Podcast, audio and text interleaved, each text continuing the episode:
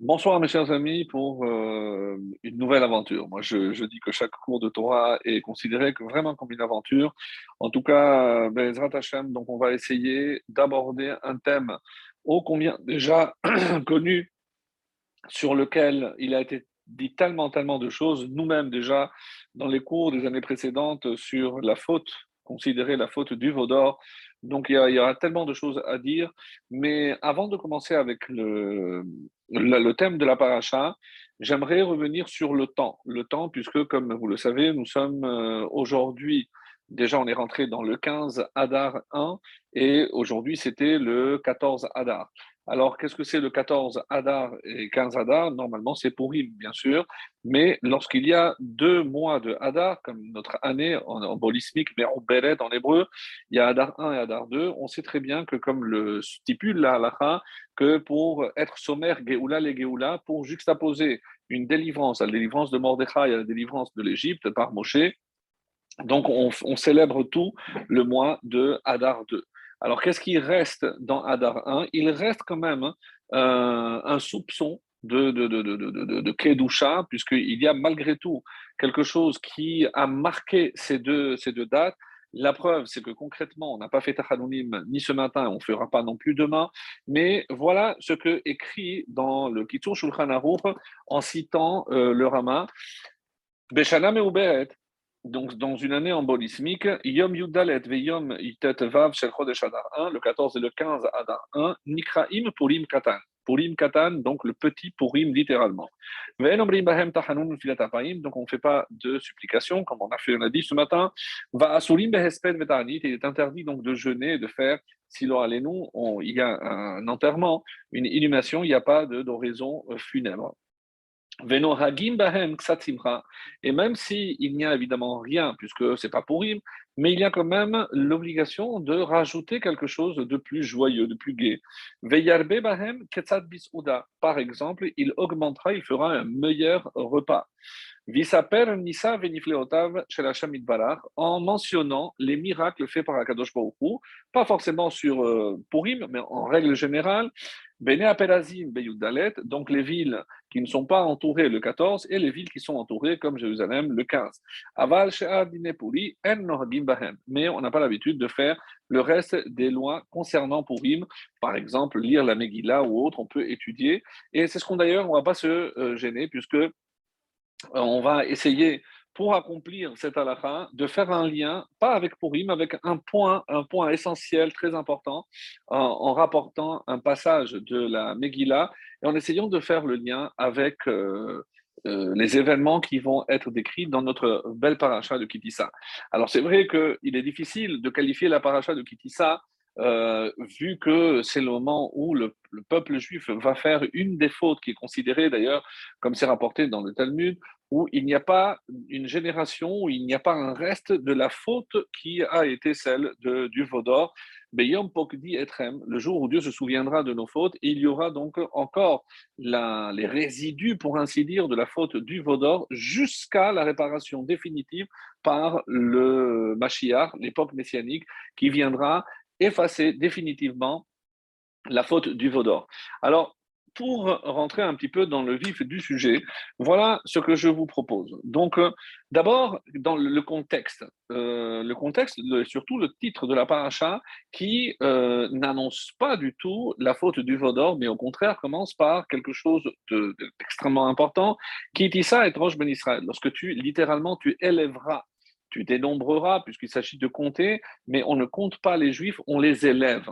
Kitissa et roche, on élève la tête. C'est-à-dire que bien que le chiffre va donner une collectivité, il faut savoir que comme chaque juif est unique et individu, individu euh, a une particularité, donc Kitissa et roche, donc je dois élever la tête. Et la question qu'on aurait pu se poser, pourquoi c'est interdit de compter les juifs euh, pourquoi ça peut entraîner une épidémie, comme ça a été le cas à l'époque du roi David, ou même son, conseiller, son chef de, des armées, Yoav, lui avait des conseillers, et David a tenu malgré tout à euh, dénombrer le peuple juif, et il y a eu une épidémie, donc comme c'est relaté euh, dans le livre des rois. Alors, Samuel, Et donc, quand on dit, mais qu'est-ce qu'il y a de si grave à compter les Juifs Alors, d'une part, il faut savoir que qui atem hameat Nicolas Amin, comme c'est énoncé dans la Torah, parce que vous êtes le moins nombreux de l'ensemble des nations. Alors, pour avoir une petite idée de, de, quoi on parle, donc par rapport à la population, donc euh, on estime aujourd'hui à 8 000 milliards, je crois, si je ne m'abuse, de personnes. Donc, si on tient compte de ce chiffre, combien représente le peuple juif dans la population mondiale? C'est même pas 1%, c'est même pas 2%, 0,2% de la population. Alors, ça reste évidemment extrêmement minime en considérant que l'impact que le peuple juif a laissé dans le monde est euh, aujourd'hui indéniable. Aucune nation peut prétendre avoir apporté autant, comme euh, le disait d'ailleurs euh, même des penseurs non juifs, quand quant à l'apport du peuple, du peuple juif en général, euh, si je ne m'abuse, il y avait aussi un, des présidents, je crois que le deuxième président des États-Unis, qui avait euh, vraiment vanté euh, le, peuple juif en disant c'est le peuple qui avait le plus contribué dans le monde et par son intelligence et par la conscience et par plein, tout ce qu'ils ont apporté à l'humanité en règle générale. Donc, à titre d'exemple, et même si euh, ce n'est peut-être pas une raison d'être euh, forcément fier, mais sur les 900 prix Nobel qu'il y a eu dans, le monde depuis le début de ce prix, eh ben, par exemple, les Chinois, euh, les plus nombreux sur la planète, ont eu 11 prix Nobel, les musulmans euh, qui les suivent à peu près, donc ils ont eu 13 en comptant les prix Nobel de la paix à Yasser Arafat par exemple. Et si on mentionne le 0,2 de la population juive, plus de 200, 210 exactement, c'est plus que 20% des prix Nobel ont été attribués aux juifs. Donc c'est dire que le juif a évidemment une place dans ce monde. Alors, est-ce que c'est la place qu'on attend de lui? Ça, c'est parmi les nations. Mais évidemment, et c'est peut-être euh, ce point-là que je voudrais euh, souligner par rapport à Purim Katan. Hein. Pourquoi on dit qu'il faudrait se réjouir? Donc, d'où vient cette euh, réjouissance? Pourquoi un juif se réjouit-il en règle générale? Eh bien, la première de toutes les raisons, mes amis, qui évidemment n'est pas conditionnée par des événements extérieurs qui pourraient évidemment influencer dans un sens ou dans l'autre, dans la tristesse ou dans l'inverse, mais il y a une raison qui est à elle-même suffisante pour qu'un juif se sente euh, heureux de vivre. En effet, si je considère déjà que la vie est la plus belle des bénédictions, cela va sans dire, mais le fait de savoir qu'on fait partie du peuple élu. Et comme le disait un prêtre euh, que j'avais eu l'occasion de lire, hein, alors souvent on a reproché au peuple juif d'être orgueilleux. Le peuple élu, euh, il se considère supérieur à part euh, les autres, etc. Et donc ce prêtre disait, mais c'est tout à fait l'inverse. Et un raisonnement tout à fait juste en disant, mais non, si on disait que c'est un peuple élu, parce que c'est eux qui pensent. Mais dire qu'il est élu, ça veut dire que c'est le Créateur, le Maître du monde, qui les a choisis et pour une raison qui seule incombe au Maître du monde. Mais c'est justement faire preuve d'humilité que dire que s'ils sont ce qu'ils sont, ils le doivent entièrement au Maître du monde. Donc ils sont élus par Hachem. Et ce n'est pas eux qui se sont hissés au-dessus des autres nations. Et je trouvais ce raisonnement extrêmement juste, extrêmement euh, profond, dans le sens où euh, il faut trouver justement une source d'humilité dans le fait que si Hachem nous a choisis, ça devrait faire de nous des hommes tellement heureux. Comme l'avait dit quelqu'un en hébreu, cette phrase, euh, elle est très belle, puisque parmi les questions que tout juif se pose, et tout homme en général, c'est qui je suis et qu'est-ce que je suis censé faire. En hébreu, c'est mi et ma. Alors, mi sheyesh loma, yesh lorakol celui qui a quoi, il a tout. Pourquoi? Parce que s'il sait déjà qui il est, et il sait qu'il a ma quelque chose à faire, il a une mission à accomplir sur Terre, il a tout. Parce que c'est ça la plénitude, savoir qui on est, savoir que Hachem attendait qu'on existe, qu'on soit là dans ce monde, parce que chaque fois que moi j'ouvre les yeux et je remercie Hachem, personne d'autre peut donner les remerciements que moi je fais au, maître du monde. Donc, euh, maître du monde, Modé Ani, je te remercie de m'avoir donné la vie.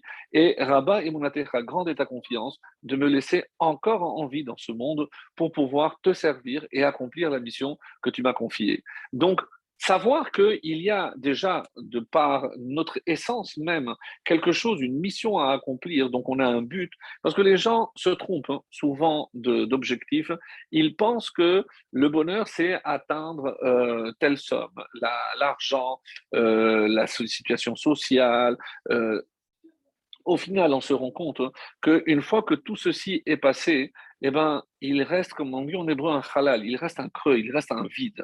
Comment combler ce vide? Est-ce que l'argent peut tout combler? Certainement pas. Est-ce que euh, le pouvoir peut tout combler? Évidemment que non. Et à un moment donné, on sentira le vide. Pourquoi? Parce que ce n'est pas par là qu'il faut chercher véritablement le bonheur et la joie. C'est pas ça qui va procurer la joie.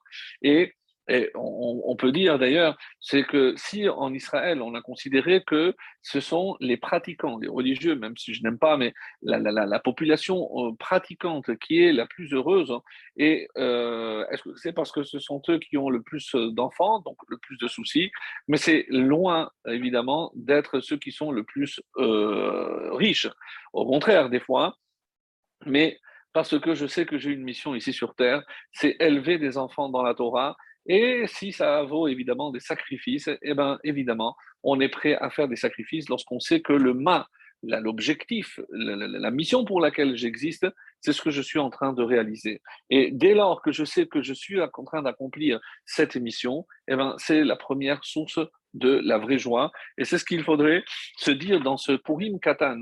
On a voulu évidemment nous exterminer, à Purim bien sûr, mais déjà certains, dans la Chassidoute, on explique que Purim Katan, c'est chaque fois qu'on donne la mention de Katan, c'est pour nous montrer la grandeur qu'il faut révéler comme euh, il y a plusieurs exemples, des personnages qui ont été appelés Katan, etc., mais parce qu'ils recèlent une grandeur insoupçonnée.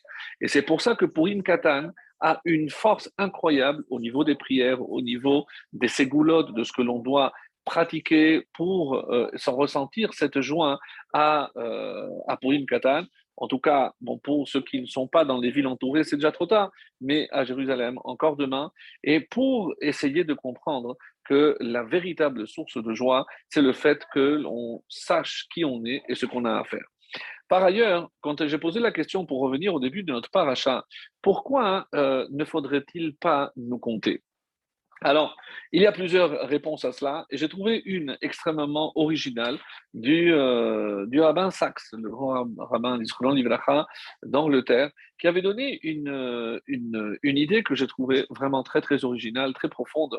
Euh, en règle générale, il a toujours une pensée euh, vraiment très profonde.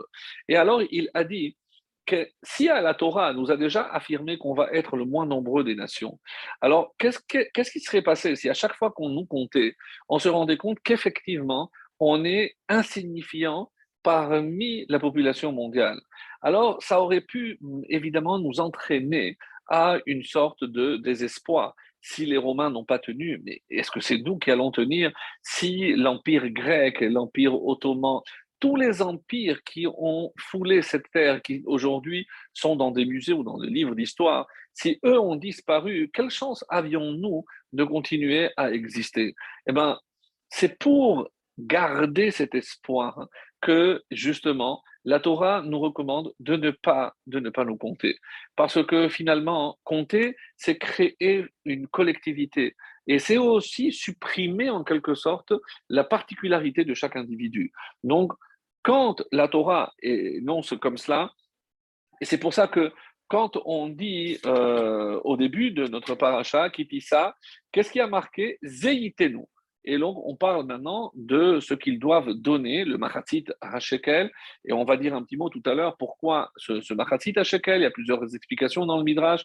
Mais juste pour terminer avec cette idée euh, du, du, Rav qu'est-ce, que, qu'est-ce qui compte véritablement? Ze Yitenu c'est ce que tu donnes. Autrement dit, Parce que compter, qu'est-ce que ça veut dire? Je m'efface dans une collectivité. Et finalement, comment tu peux compter, comment tu peux élever chacun? C'est lorsque je donne. C'est lorsque je donne à quelqu'un, c'est là où je compte véritablement.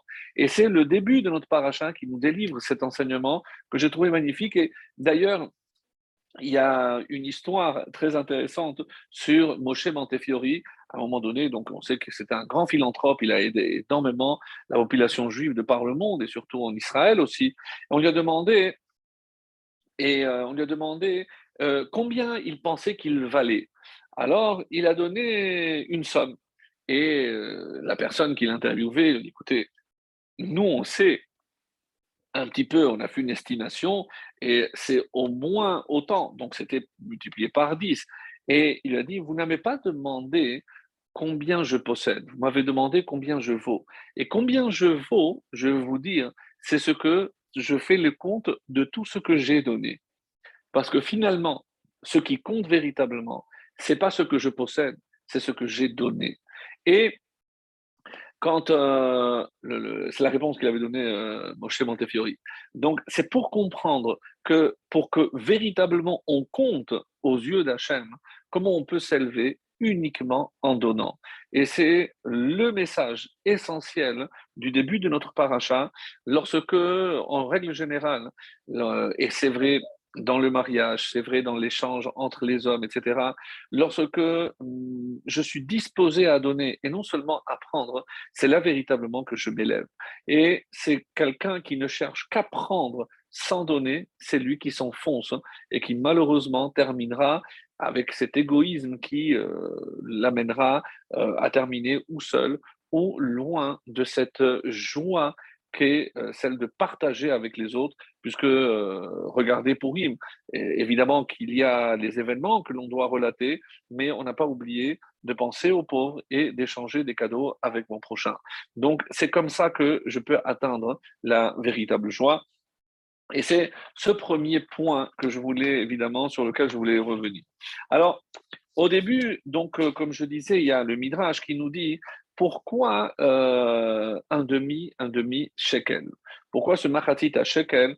Donc, euh, le Midrash nous donne essentiellement trois raisons que j'ai notées, même si certains donnent d'autres. Pourquoi la moitié du, du, shekel, la moitié du cycle? Alors, on nous dit que c'est pour effacer la faute du vaudor. Pourquoi? Parce qu'on a fauté à la moitié de la journée, comme c'est marqué, qui bachèche. Donc, c'est une histoire de 6 heures et parce qu'ils ont fauté à la moitié de la journée. Donc, euh, pour expier, ils donnent la moitié du shekel. Ça, c'est une explication. L'autre, c'est euh, kaparat baluchot, parce que kafrou baluchot, pardon, parce que ils ont finalement euh, quelque part transgressé, nié les tables de la loi en faisant ce qu'ils ont fait. Et alors, qu'est-ce qui se passe? Donc, le shekel, on nous dit qu'il vaut 20 guéras. Et comme euh, quelque part, donc ils ont fait euh, la, on dit que euh, ils ont avec le vaudor, ils ont transgressé les tables de la loi. Donc la moitié de 20, c'est 10. Donc 10 guéras 10 guéras, euh, la valeur donc d'un demi-shekel, pour les 10 commandements. Donc ça, c'est ce que, comme ça qu'il explique le, Midrash. Et la troisième, c'est Mechirat Yosef. C'est la vente de Yosef dont on va parler, puisque euh, finalement, ces deux fautes, comme on l'avait déjà mentionné euh, par ailleurs, reviennent inlassablement, et c'est juste, c'est une allusion qui est faite à Kippour, quand on parle Kiata Mochelan, les Israël, Mochalan Israël, Vesolechan et Yeshurun. Donc pourquoi euh, Mechila et Selicha?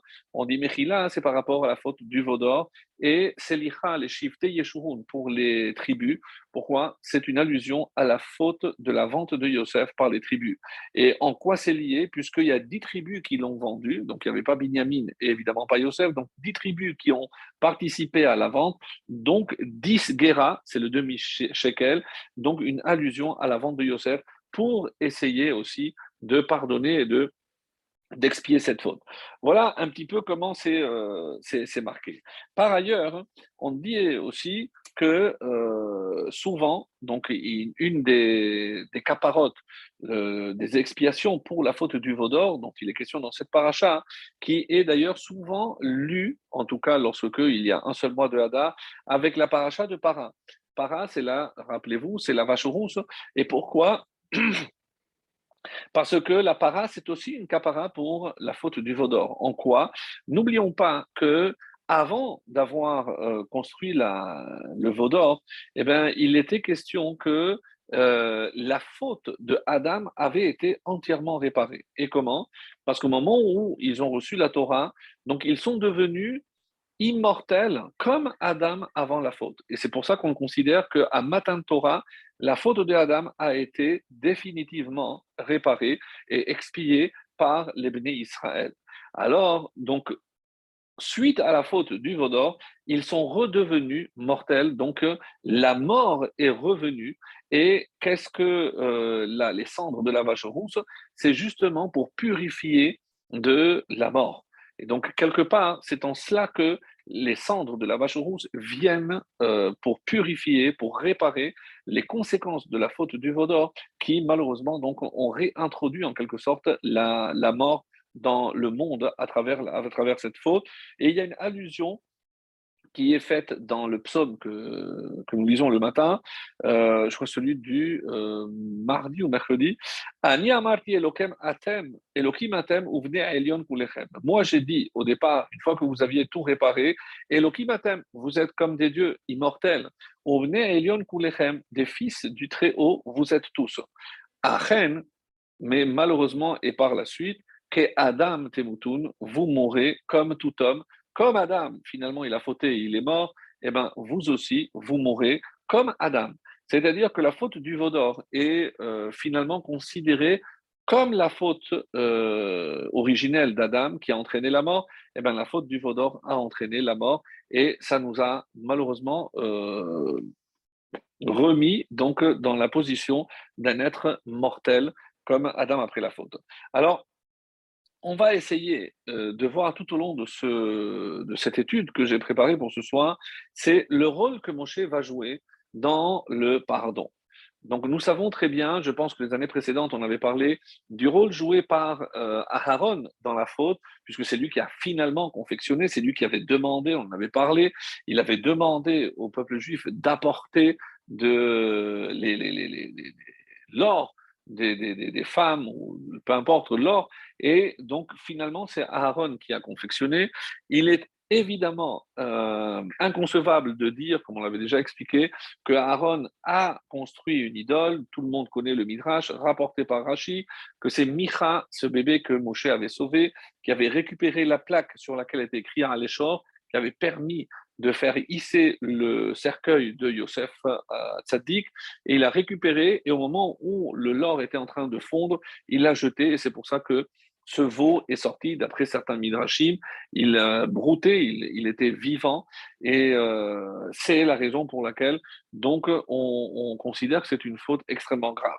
Par contre, et là où euh, on va essayer de comprendre, et c'est, je pense, très important, d'abord dans le plaidoyer de le plaidoyer de, de Moshe. Quels vont être les euh, arguments utilisés par Moshe pour sauver le peuple juif? Comment on peut défendre une telle faute? Alors, si on regarde évidemment de, près le texte, hein, euh, on ne dit pas El Elokeinu. Donc, euh, Kishichet Amecha, quand Dieu annonce à Moshe ton peuple s'est corrompu, eh bien, Am Mecha, chaque fois qu'il y a le mot Am, c'est une allusion au Erevrav. Donc, cela va, de, cela va de soi.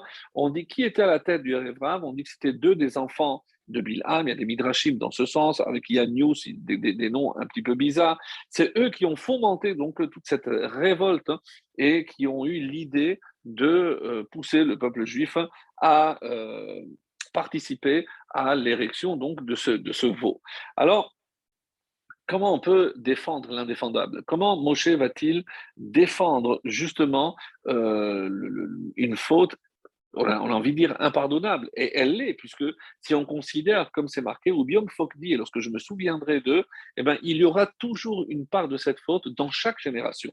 Donc, c'est dire si malgré tous les efforts de Moshe Rabbeinu, il reste des, résidus, des traces de cette faute à travers chaque, génération jusqu'à la venue définitive du Mashiach qui nettoiera complètement comme Matan Torah avait nettoyé toutes les fautes et toutes les imperfections physiques et, euh, spirituelles de l'ensemble du peuple. Donc c'est ce qu'on attend impatiemment. Alors, euh, par rapport donc euh, aux arguments, je vais d'abord euh, m'attarder sur le, plaidoyer. Alors d'abord, est-ce que vous avez remarqué que au moment où euh, Hachem dit à Moshe euh, va descendre l'air raide parce que ton peuple est corrompu, euh, ils se sont ils ont dévié, ils ont fait un veau d'or et donc il savait déjà à quoi s'attendre au moment où il descend et ce qui reste un peu incompréhensible, c'est sa réaction. Lorsqu'il descend, il voit ce veau d'or et là on a l'impression qu'il s'emporte, il va l'air, bien que les midrashim essayent on va dire, d'atténuer une réaction qu'on ne peut pas attribuer à la colère, cela va de soi, mais on dit que les lettres se sont envolées face à euh, cette incompatibilité entre ce que représentaient ces tables parfaites faites par Dieu et euh, un veau fait par les hommes représentant une image euh, interdite par la Torah. Donc les lettres se sont envolées, que le poids euh, qui, qui, était pas porté par, un homme normal. Donc, les, les, les, les, tables, les pierres ont repris le poids normal et elles sont tombées. On parlera aussi de la mesure de ces tables par rapport à une Gemara qu'on avait déjà vue, mais dans, dans, un autre contexte ce soir. Alors, je reviens et je vais lire maintenant euh, certains versets qui nous disent qu'est-ce que Dieu reproche exactement au peuple juif. Alors, on peut avoir tous des moments de faiblesse, et ça, évidemment, c'est concevable. Mais dans le chapitre 32, voilà ce qui est dit. J'ai vu ce peuple, hein. et j'ai vu que c'est un peuple à la nuque dure. Oh, alors laisse-moi maintenant m'emporter. laisse-moi m'enflammer, enflammer ma colère, et je les ferai disparaître. Dans le chapitre suivant, Lech ale.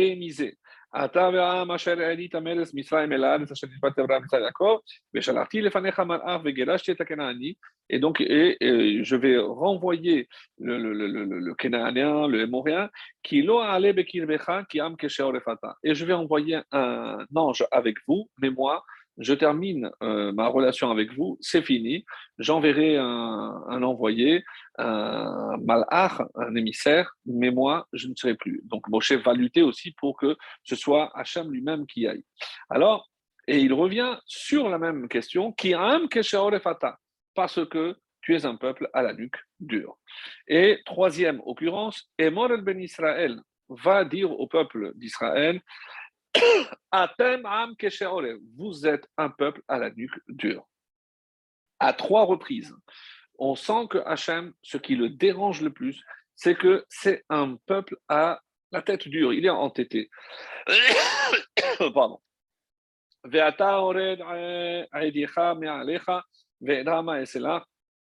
Et après, on va dire par exemple avec, euh, on va lire avec Sorno, le, commentaire, on va dire Sorno qui dit Qu'est-ce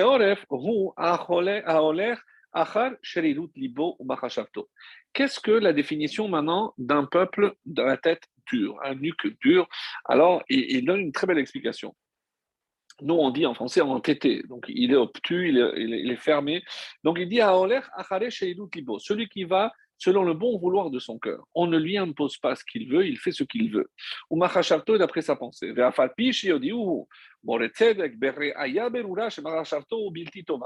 Et même si quelqu'un vient lui prouver clairement le contraire, son erreur, à savoir tu vas continuer, tu vas aller contre un mur, même s'il lui apporte des preuves, on met via la F7, eh bien il continuera jusqu'à sa perte. Alors, ce n'est pas aussi euh, rare que vous le pensez. Aujourd'hui, on sait par exemple les conséquences néfastes de la cigarette. Ce n'est pas pour autant que les gens, avec toutes les preuves à l'appui, vont cesser de fumer.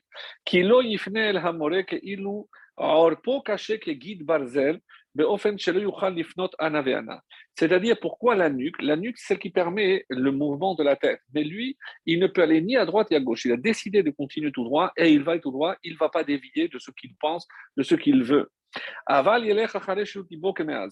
Rashi nous dit, quelle est la définition de Keshe Oref? Machazirim Keshi Orpam Leneged Mochicham.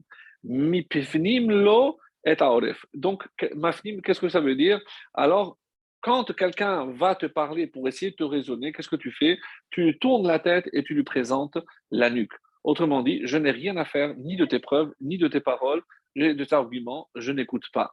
Donc, quelqu'un qui est entêté à ce point où il est fermé à tout autre euh, argument, ça c'est que chez Oref. Et c'est comme ça donc que euh, on, nous le décrit. Alors, euh, ce qui est extrêmement curieux, mes chers amis, et c'est ça où je voulais attirer votre attention, c'est que lorsque Moshe prend la défense, et là on est passé au chapitre 34, le verset 9 nous dit Vayomer imna après tout son plaidoyer, si j'ai trouvé grâce à tes, yeux, Hachem, Yelechna Hachem bekirvenu ne nous laisse pas tomber. C'est-à-dire, tu as voulu envoyer un émissaire, je t'en supplie, je te prie de grâce, ne nous abandonne pas. Reste au sein de nous, reste avec nous. Et quelle est la preuve? Quel, est l'argument qu'il va apporter? Je ne comprends pas. Et pourquoi tu devrais rester avec nous? Parce que c'est un peuple à la nuque roide, raide, dur. Combat. Mais Hachem t'a dit que ce qu'il reprochait à trois reprises, on l'a vu, c'est d'avoir la tête dure. Et toi, tu viens et tu dis, tu dois rester avec nous parce qu'on a la tête dure. Mais ça, ne colle pas. Alors, on ne comprend pas. Comment il reprend ce qui est reproché au peuple comme un argument pour sa défense? Ça, c'est la question que posent beaucoup de commentaires. Alors, par exemple, j'en ai choisi trois, le Ramban, Rashi et euh, Abraham Ibn Ezra. Et voici par exemple ce que Rashi dit. Qui am Qui Comment lire maintenant Tu dois rester avec nous car. Qu'est-ce que c'est?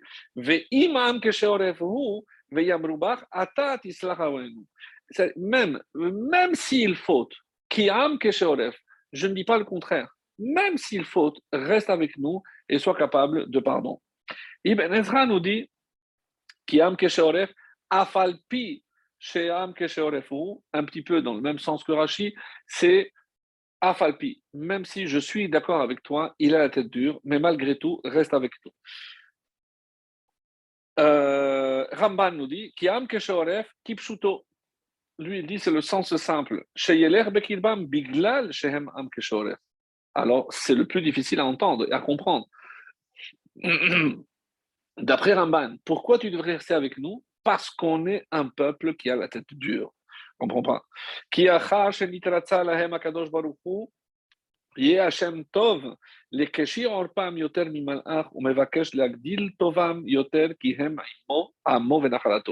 Donc au contraire, c'est parce qu'on a cette tête dure, c'est que tu dois rester avec nous. Comme ça, si jamais on dévie, eh ben, tu seras là pour nous pardonner. Que veut dire ici le Ramban est quelque chose de, vraiment très beau? Contrairement à ce que le Midrash dans Shemot Rabban nous dit, qu'est-ce qu'il faut comprendre par Am Kesher Oref C'est le peuple le plus effronté parmi toutes les nations. Israël. Attention, toi tu penses que dans la bouche de Moshe, ou dans le Midrash, on pense que c'est un défaut. Non, tu te trompes. Ici vient le, Midrash pour nous dire c'est la qualité, la qualité suprême du peuple juif, hein. c'est précisément, justement, sa dureté, son entêtement. O Yehudi, O Tzalouf. Donc, ou un juif ou quelqu'un qui est crucifié. Amar Abi c'est le texte de, du Midrash. On a toujours appelé le peuple euh, juif, même en dehors des nations, le, peuple à la tête dure, à la nuque dure. Alors il faut comprendre ici, mes amis, et je vais l'illustrer avec un exemple. Alors on peut imaginer, par exemple, c'est un cas qui a eu euh, il y a pas mal de temps ici en Israël, on a entendu, de quelqu'un qui s'amusait à bon, s'amuser malheureusement euh, c'était un voleur et où il trouvait les cibles les plus faciles c'est au bord de la plage il était euh, un peu plus habillé que les autres et il passait il récoltait puisque le temps que les gens allaient euh, dans l'eau eh ben il passait et il piquait dans les sacs ce qu'il voulait, ce qu'il ce qu'il trouvait.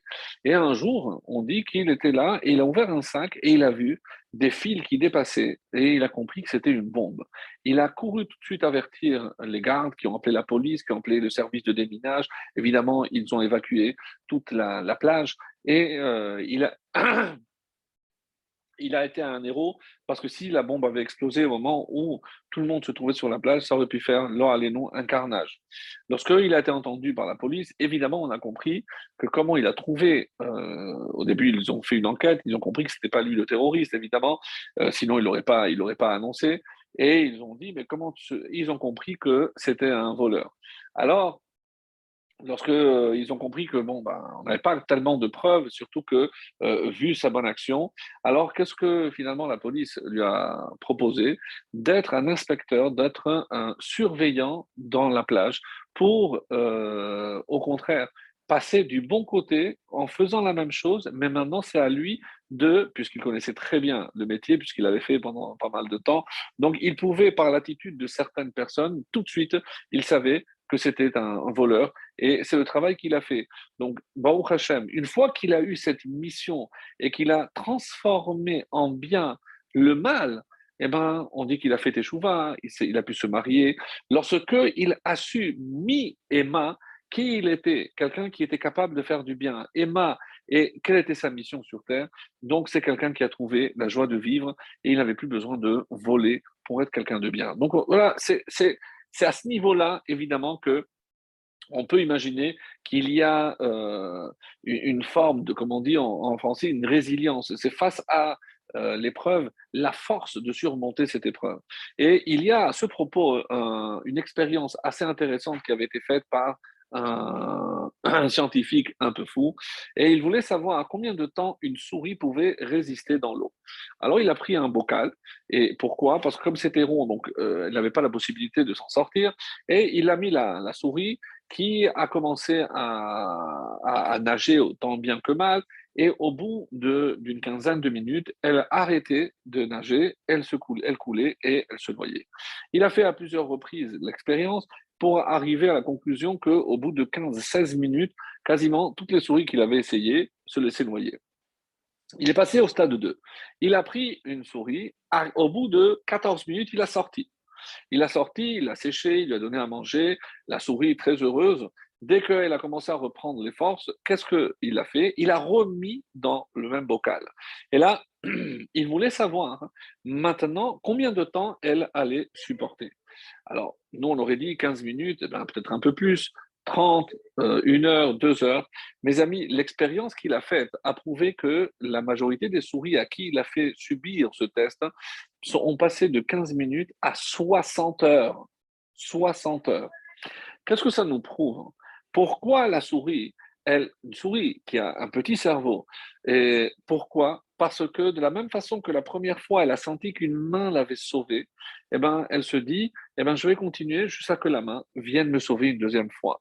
Et ça lui a donné une force mentale et physique pour continuer à nager pendant 60 heures, plus de deux jours, alors que la première fois, au bout de 15 minutes, elle avait lâché.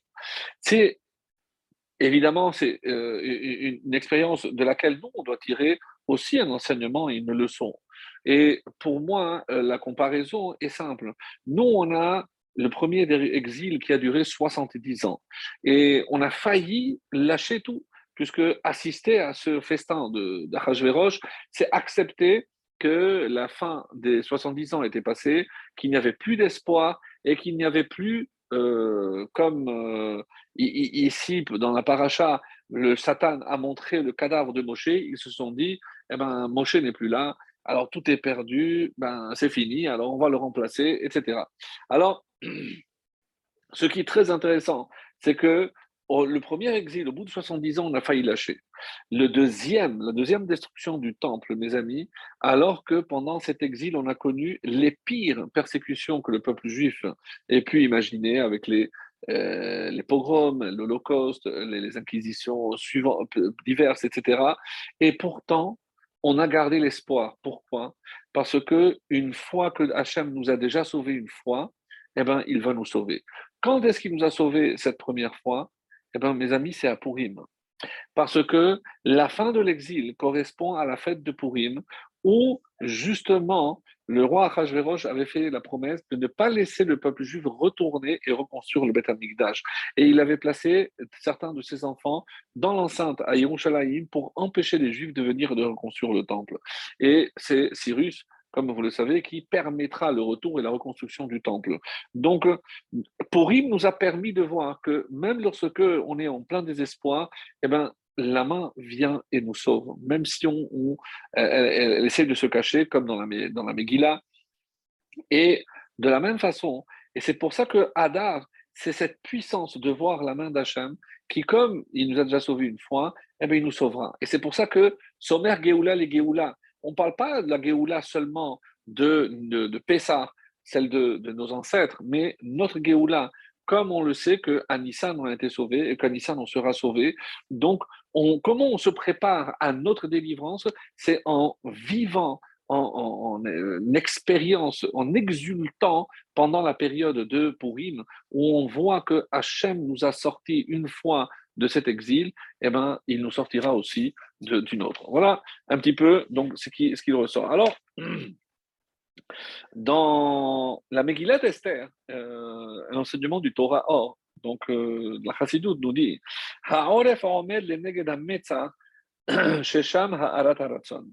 Et toujours avec cette finesse.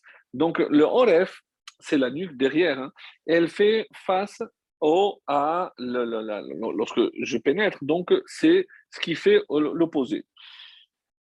Le méta, c'est là le, siège du ratson, de la volonté. Et quel que représente alors le oref C'est cette volonté, ce qui me permet de tenir, la force de tenir dans cette direction. C'est-à-dire, une fois qu'il a sa volonté, eh ben, ne pas en déroger. Alors, c'est vrai, et c'est pour ça que Moshe présente comme une qualité. En quoi? C'est parce que, donc, tant qu'on a cette dureté dans la nuque, hein, eh ben, on ne dévira pas et on continuera à croire, que, à espérer et à accomplir ce qu'Hachem nous demande, même si tout le reste, tout, tout notre entourage, hein, et les événements qui nous entourent nous pousseraient à l'inverse, l'un nous. Même celui qui n'a pas encore cette euh, appréhension de la grandeur de Dieu, mais on sait qu'au moment de détresse, il élève un cri et il sait où trouver Hachem. Parce qu'au fond de lui, il sait qu'il doit évidemment aller selon la volonté divine.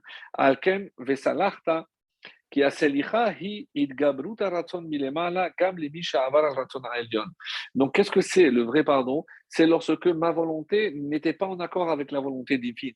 Et, et même malgré tout, si Hachem est capable de pardon, ça veut dire que quelque part, avoir une volonté, malheureusement, des fois, elle est mal dirigée, mais cette volonté me fera tenir bon et aller jusqu'au bout. Alors, on donne par exemple, euh, toujours dans, dans, le cas de la, la un, exemple qui m'avait beaucoup marqué.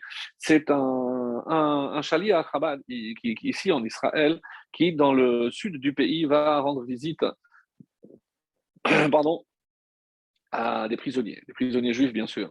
Et donc il allait une fois par semaine, il allait avec des, euh, des téfilines euh, pour Pessah, à Rosh il allait quand il fallait pour apporter à ces juifs aussi euh, de quoi continuer à accomplir les mitzvot.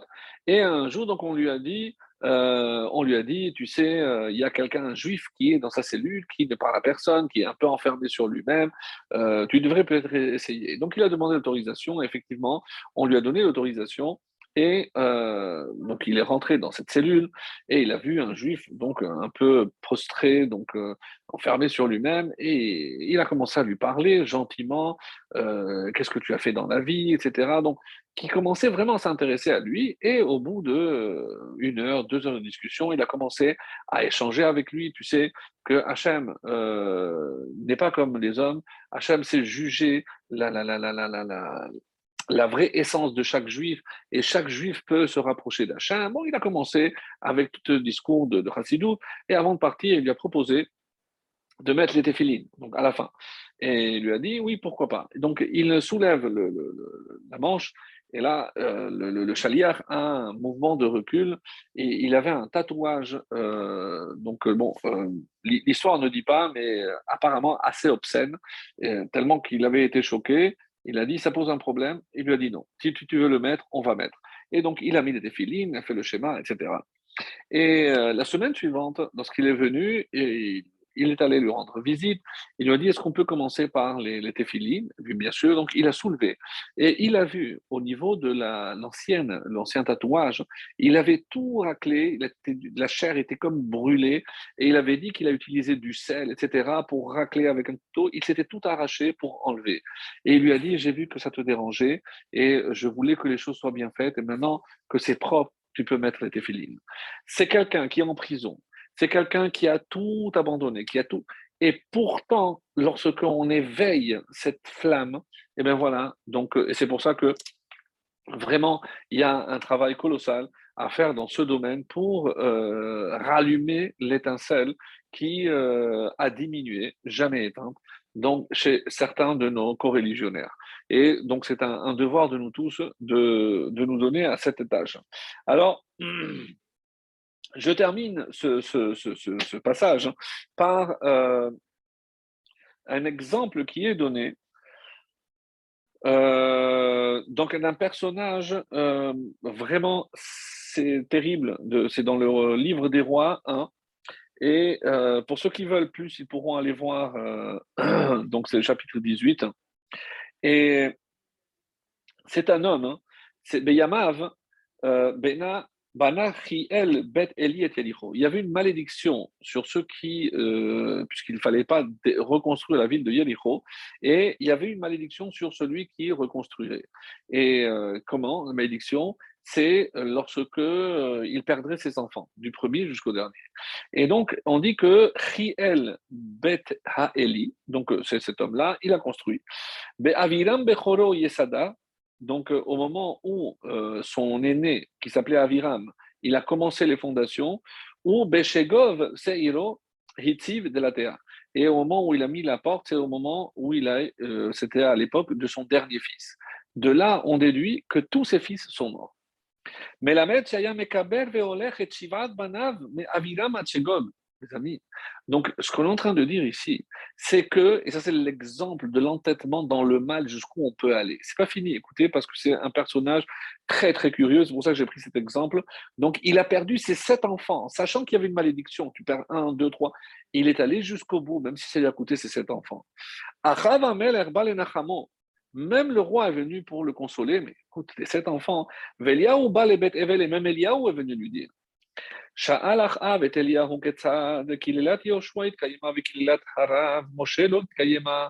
Donc, voici ce qui est rapporté dans le Midrash Al-Kut un texte magnifique. Le roi Ahav demande à Eliyahu, je ne comprends pas.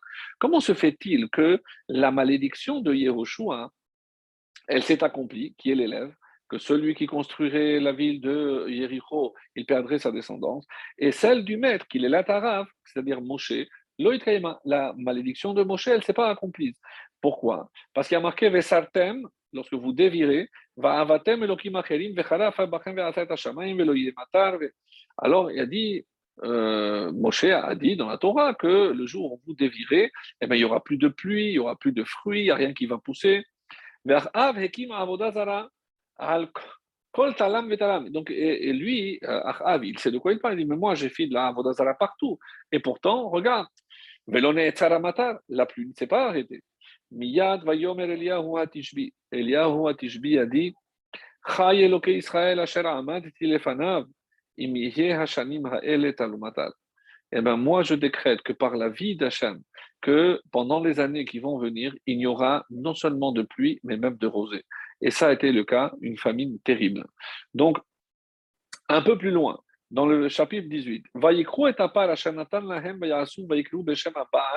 alors, c'est quoi? Rappelez-vous, lorsque les, euh, les, Juifs continuaient à adorer le Baal, donc Moshe sur le, Eliyahu Navi sur le mont Carmel a convoqué les prêtres de, de Baal et il a dit voilà, il y a deux, euh, deux animaux identiques, vous choisissez et vous allez offrir le vôtre et vous allez invoquer votre Dieu. On verra s'il y a une réponse du feu.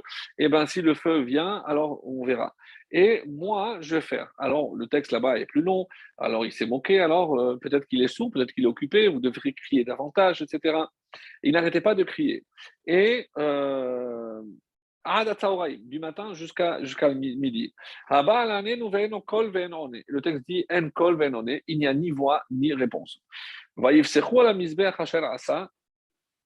Et ils ont offert dans le misbéach et ils n'ont ils n'ont rien, il n'y avait rien eu. Le Yalkut, le, le Midrash nous dit pourquoi marquer Asher Asa sur l'autel qu'ils avaient fait, qu'ils avaient fait? C'est ce qu'il dit. Donc eux ils l'ont fait. Melamed, écoutez bien, chez Riel, donc celui dont on a parlé tout à l'heure, celui qui a reconstruit, à Sao Nevouv, et quand il l'a fait, c'est lui qui l'avait fait avec un creux à l'intérieur. Vesamu Oto Betocho, et lui, Riel, était à l'intérieur. Hein. Ve'amrulo, que Shetishma el Akol miyad chateaesh. Dès que tu entendras notre voix, tu dois allumer le feu de l'intérieur. Et comme ça, les gens verront le feu apparaître sur l'autel.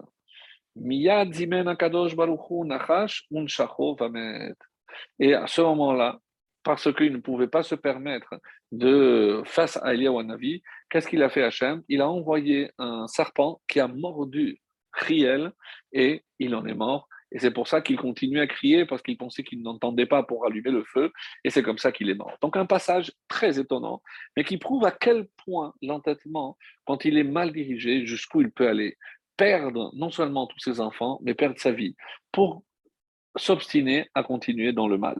Alors, et c'est ce que euh, on peut dire, regardez dans euh,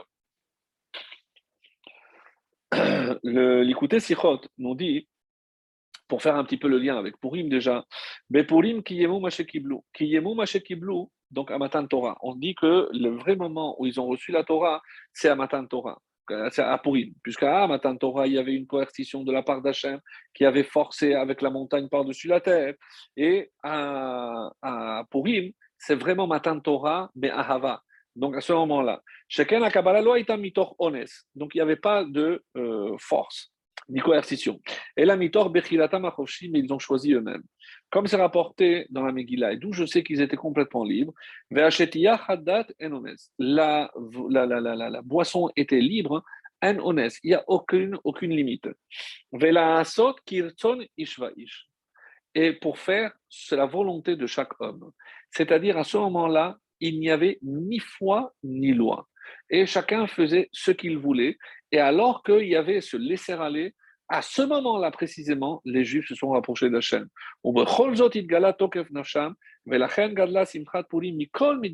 C'est pour ça qu'à Purim, il y a cette joie, pas seulement par rapport à euh, la rédemption, parce qu'on a été sauvé d'une destruction, d'une annihilation, mais aussi parce que c'est à ce moment-là qu'on a reçu, on a compris que la, grandeur de la Torah et de notre attachement à Hachem.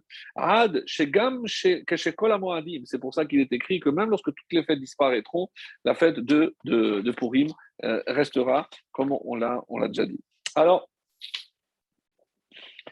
et euh, un autre moment aussi qu'il faut souligner par rapport à Purim, la grandeur de Purim, c'est que, imaginons que maintenant, et on sache qu'il y a des problèmes en Israël, il y a des problèmes avec euh, le virus, le corona ou autre, et que si on décidait que tous les juifs dans le monde devaient faire quelque chose ensemble, on sait très bien qu'il y aurait évidemment des réticences, etc.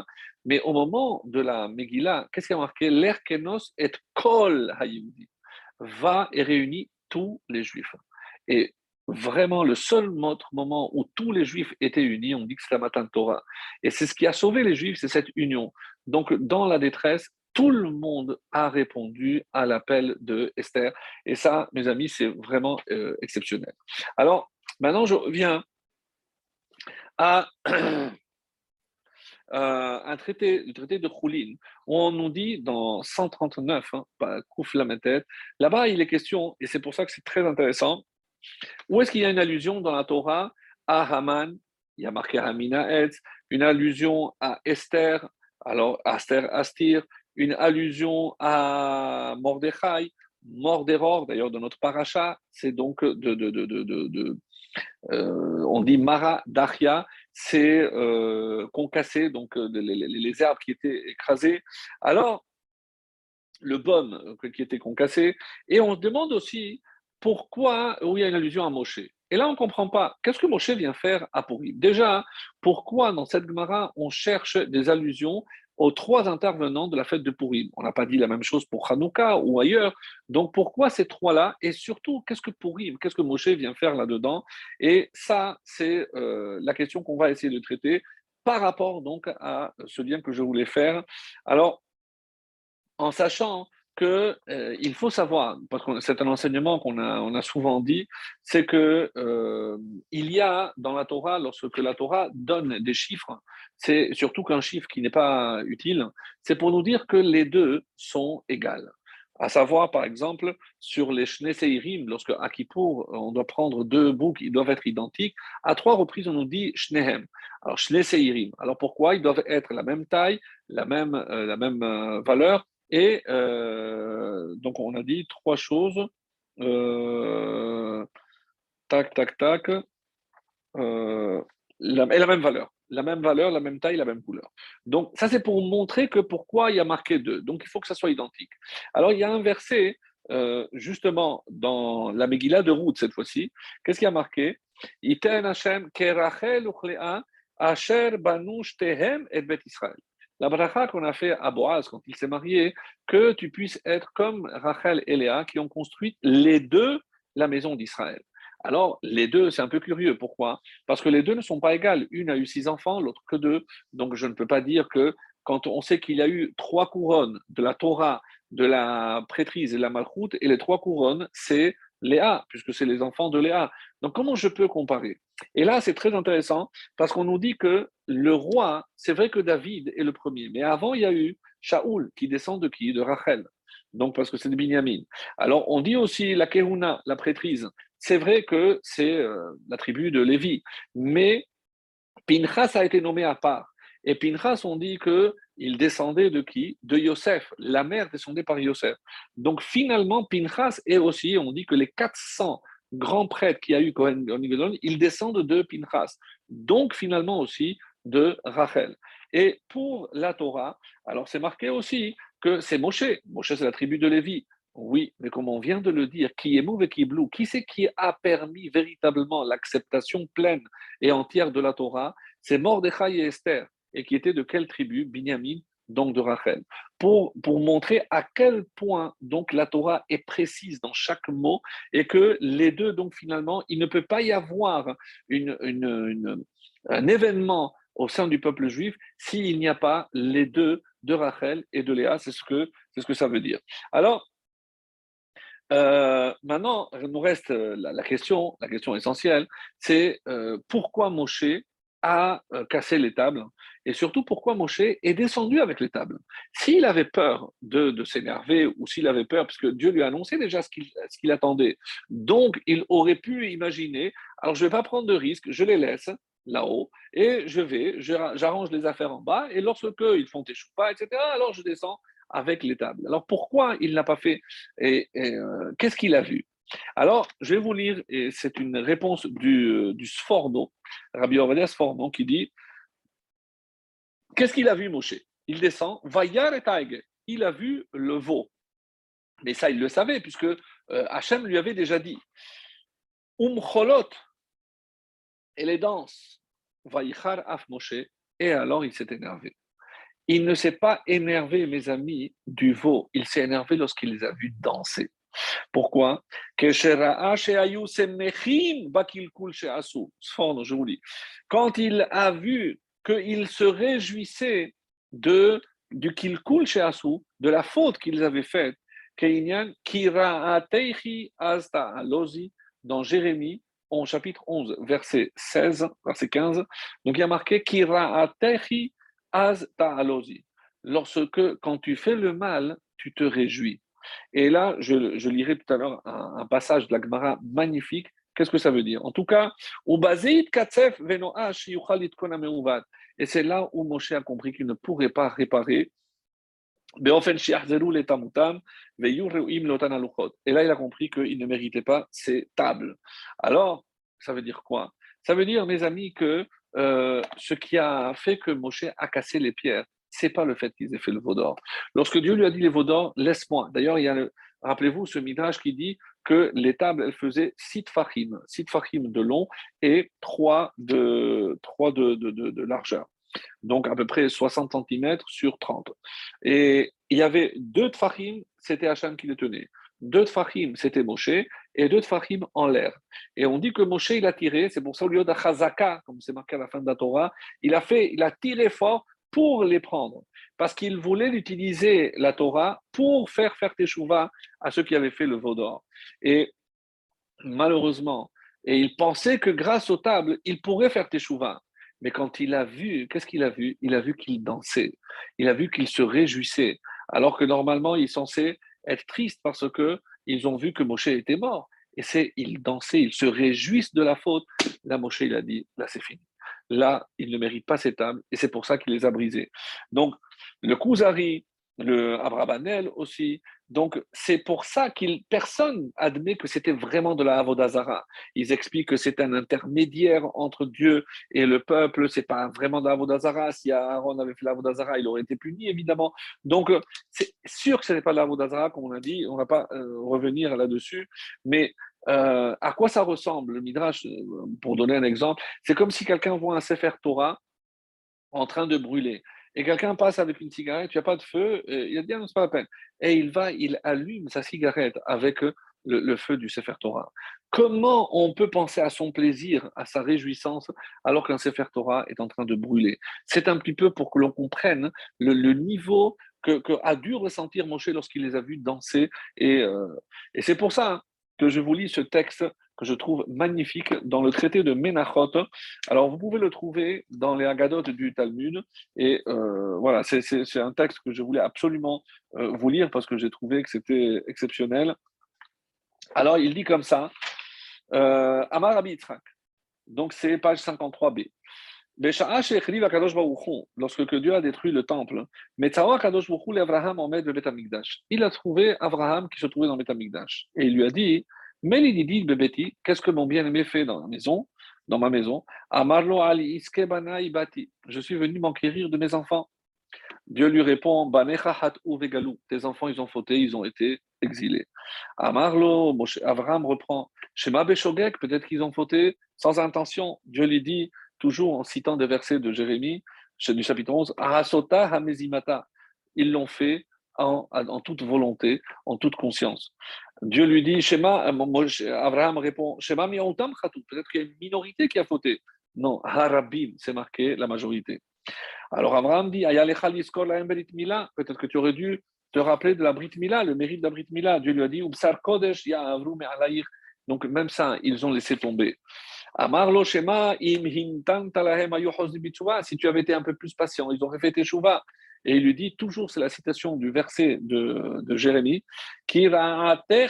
asta C'est la phrase qui a été reprise par Soforno, qui dit Quand tu fais le mal, quand tu fais le mal, asta alozi, tu exultes, tu te réjouis.